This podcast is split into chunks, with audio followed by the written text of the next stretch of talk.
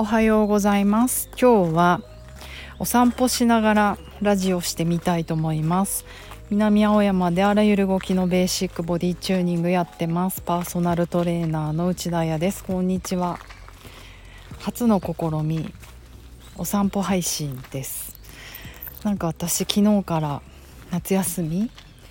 を取らせていただいて、やばいこれ人んちの前だ恥ずかしいか、来てるんです。とある郊外に。皆さんに鳥の声とか聞いてもらいたいななんて思ったんだけど、やっぱりそうね、軽井沢なんですけど今いるの別荘地と思いきや、もう移住してる人が結構多いんですよね。だから別荘だと思って気楽な気持ちで前を歩いてみると、もう生活なさってたりしていいですよね。なんか本当毎年来させていただいてるんですよ、人様の別荘に。やばいな、やっぱ庭でみんないろいろなさってるね。バーベキュー的なこととか、それをこんな携帯に向かっておしゃべりして歩いてるから、ちょっぴり不審者だけどいいのそんなことは。そうそう、高校生のね時から来させてもらってるんですよ。私の親友アートセラピストの臨床心理士のあこりんの別荘なんですけどね。なんか懐かしいです。今朝も意外にね軽井沢寒いんですよ。今日19度しかなくて、夜とか結構肌寒くってプール行きたいなんて言ってたけど、外のプールは行けないねっていう話をしてて、それがどこだったっけな、佐久の方なんだけど、そんな外のプールなんて軽井沢にあるんだなんて言ったら、行ったじゃんって言われてそう、高校生の時になんかね、やっばい写真って残ってないですか、お家に。やばい写真が残ってて、私もびっくりするようなハイレグの、なんか私あんまりビキニが似合わなくって、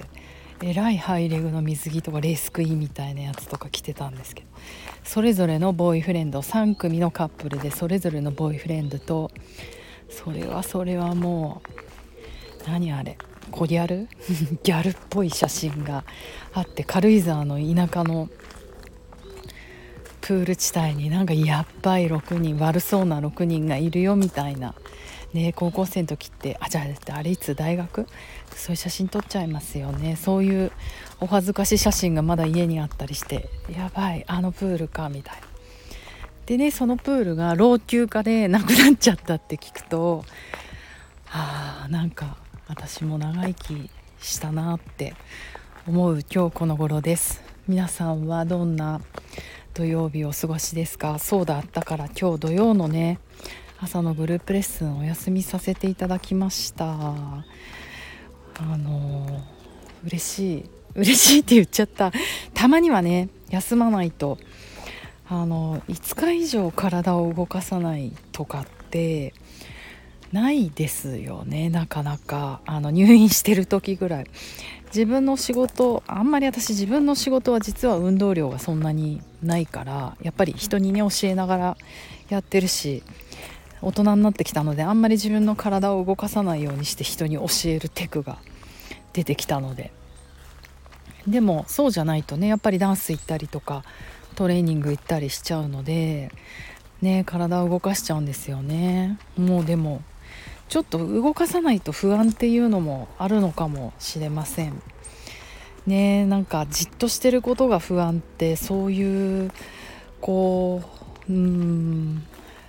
性格もあるのかな、それが私のトラウマの一つかなって思ったりもするんですけど。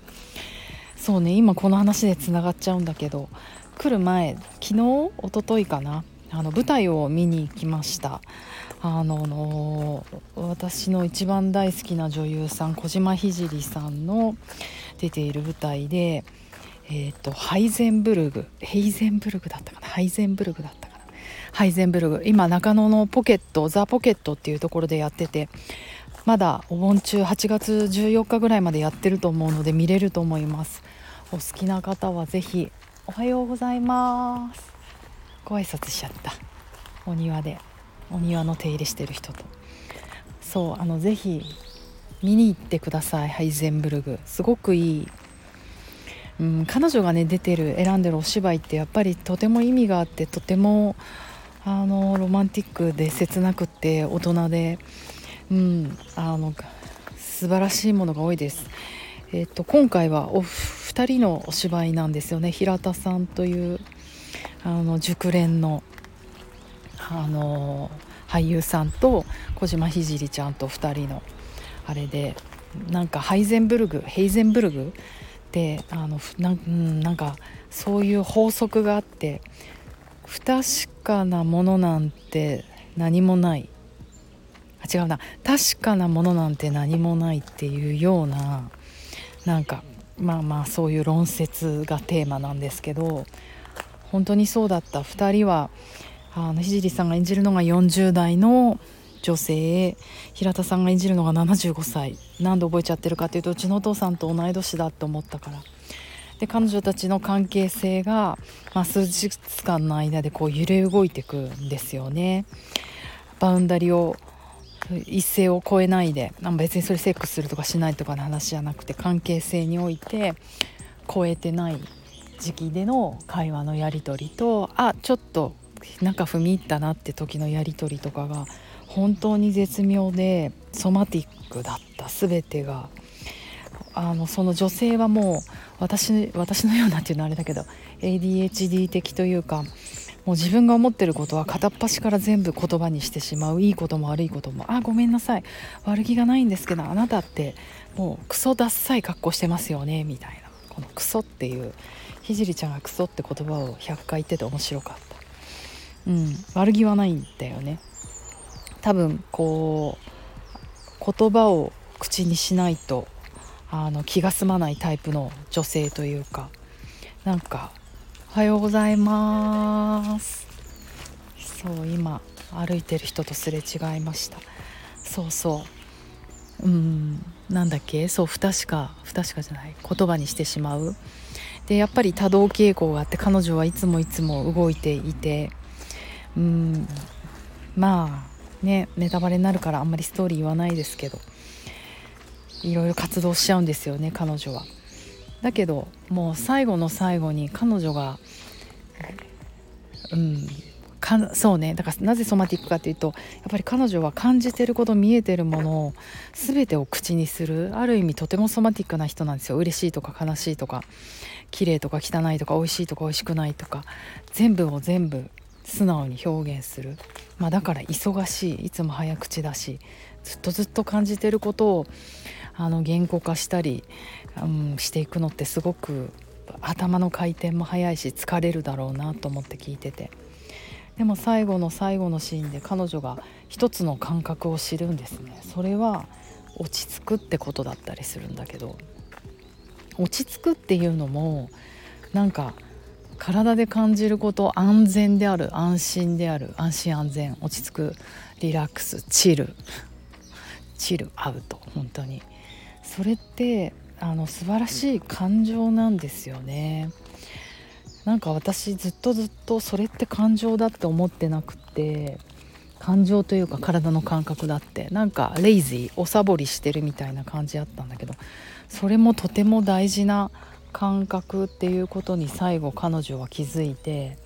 初めてそこで立ち止まれるんだよね。これってもしかしてとても気持ちいいもので、自分がずっと探していたものなんじゃないかなっていう、なんかそれに私やられてしまって、ハートを射抜かれる。そう恐れなき不動化ってやつですかね。やっぱりハイパーアクティブに動く人、活動する人って原動力があるとか、やる気があるとか、モチベーションが高いとか、あの人いつも何かを探してるよね、いつも勉強してるよねとかなるけれども、そこに恐れなきがあるか、どちらかっていうと恐れある不動化になりがちなんじゃないかなって自分を含めて思うんですよね。いつも何か探しちゃう、それは探求心じゃなくて本当は不安だからか、もっといける、もっとやれる、もっと勉強したい、もっとあそこに行きたい、もっとネクストステージ、螺旋階段どんどん登ってきたいみたいな。でもね、その螺旋階段登ったらちゃんと踊り場で一服するなりなんなりして味わわないといけないですよね。だからそこに自分がこうハイパーアクティブに活動してるのが、恐れがない、安心、チル、幸せなのか、カームダウンしてるのか、恐れなき不動家であるのかっていうことを感じられないといけないななんて、お芝居見たと思ったので、もう今まさに軽井沢ね、ここではチルさせていただきたいなと思います。とはいえ、これから私たちアウトレットに行くのでそろそろ別荘に戻りたいと思います。では皆様も良い週末をお過ごしください。ちょっと涼しいといいですね、東京も。じゃあね。